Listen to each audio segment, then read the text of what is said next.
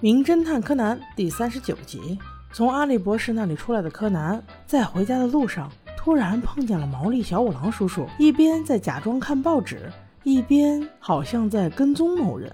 他上去还没打招呼，就被毛利小五郎赶走了。画面一转，就到了十一月十日，这是一个特殊的日子，是赤鬼村火祭的日子。众人都把火把一个一个的扔到火塔上，看着熊熊燃烧的大火，大家本应很高兴。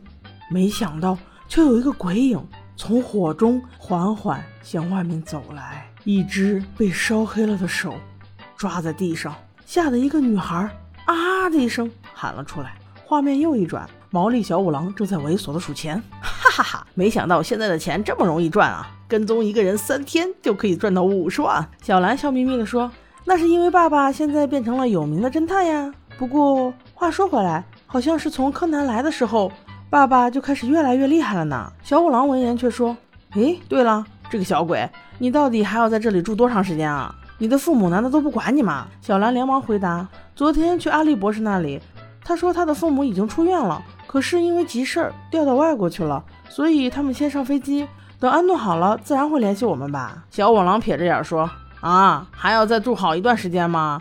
记得到时候联系的时候跟他要照顾费啊。”心心想着，哼。你还真是鸡婆！几人正有一句没一句的聊着，电视中的新闻却吸引了大家。原来是昨天的火祭出现了意外，居然有一具男尸从火祭的火塔内爬了出来。经警方鉴定，死者为男性，四十二岁，名叫根岸正树。小五郎叔叔一听，直接就给惊讶了：这、这、这，这不就是我这三天来一直跟踪的那个人吗？于是他们立刻联系了木木警官。小兰和柯南在警局外面。等到夕阳西下，而小五郎进去录口供，录了这么久，原来事情是这样的：有一个叫阿布峰的，也是四十二岁的男士，自称和死者是好朋友，因为三个月前的一句玩笑话，互相为双方投了五亿元的保险，受益人分别都是自己，他俩想比一比，看谁活得长。没想到的是，根岸先生竟然这么快就升天了，让这个阿布峰白白得到了五亿元的巨额保险金，这简直就是最大的嫌疑人啊！而且这个阿布峰正好也是雇毛利小五郎跟踪根岸先生三天的委托人。毛利问他：“你为什么要花五十万让我跟踪他三天？”阿布峰却风轻云淡地说：“哦，还不是因为根岸吗？他跟我说他怀疑有人要杀他，所以我为了保护他，就让你跟踪他试试看。万一有危险，我得保护他呀。”说的那叫一个义正言辞，无懈可击呀。说完这一番话，立刻就说：“哎，虽然我的公司小，但是也是忙忙的，我先走了啊。”于是，阿布峰先生带着满意的微笑走了。此时，木木警官也把阿布峰当成了最大嫌疑人。走在回家路上的小五郎特别气愤。他虽然认定那个阿布峰就是凶手，但是他有充分的不在场证据啊！而且不在场的证人就是他本身。他把证据整个说了一遍，这让柯南陷入了深思。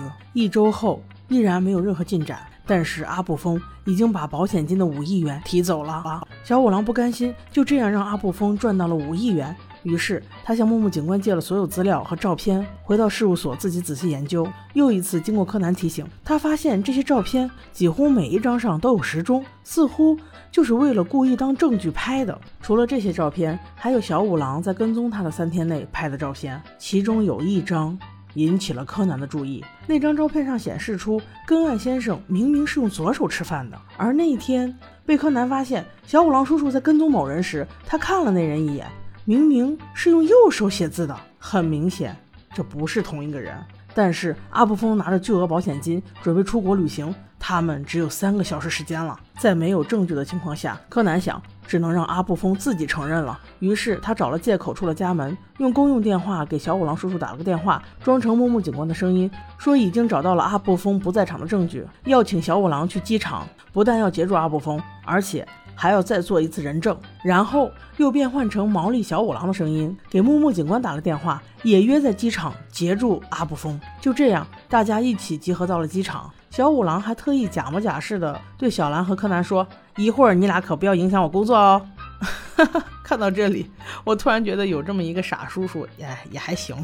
因为机场人特别多，他们一时间并没有找到木木警官。眼看着时间就要来不及了，柯南想到了一个主意，他一个人悄悄去了广播室，请广播室的阿姨帮他广播一下：“阿布先生即将要搭乘去西雅图的九九航班。阿布先生，请您到服务台来一下，有一位名叫根岸正树的先生在这里等您。”阿布峰听见根岸正树的名字之后，表情突然凝重了起来。此时，小五郎叔叔和木木警官终于碰面了，他们两个都一脸莫名其妙，都在等待柯南的表演。柯南此时把阿布峰引到了停车场的附近。他说：“其实根岸先生在星期五的时候已经死了，而星期六你是找了一个和根岸先生非常像的人来迷惑毛利小五郎的。但是有一点你疏忽了，你找的这个人周六代替根岸先生的这个人，他是左撇子，而真正的根岸先生他不是。他其实星期五晚上就死了，被你烧死之后，你把尸体。”放在了火祭的现场，自己就当没事人一样，竟然去旅行。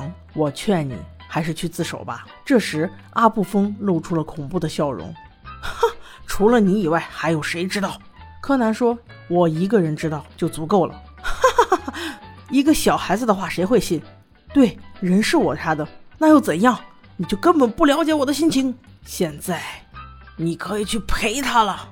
阿布峰说着就要掐死柯南，还好。柯南有他的大力金刚脚，旁边就是一个轮胎，一脚上去，阿布峰直接晕了。所有承认罪名的话都被柯南用录音机录了下来。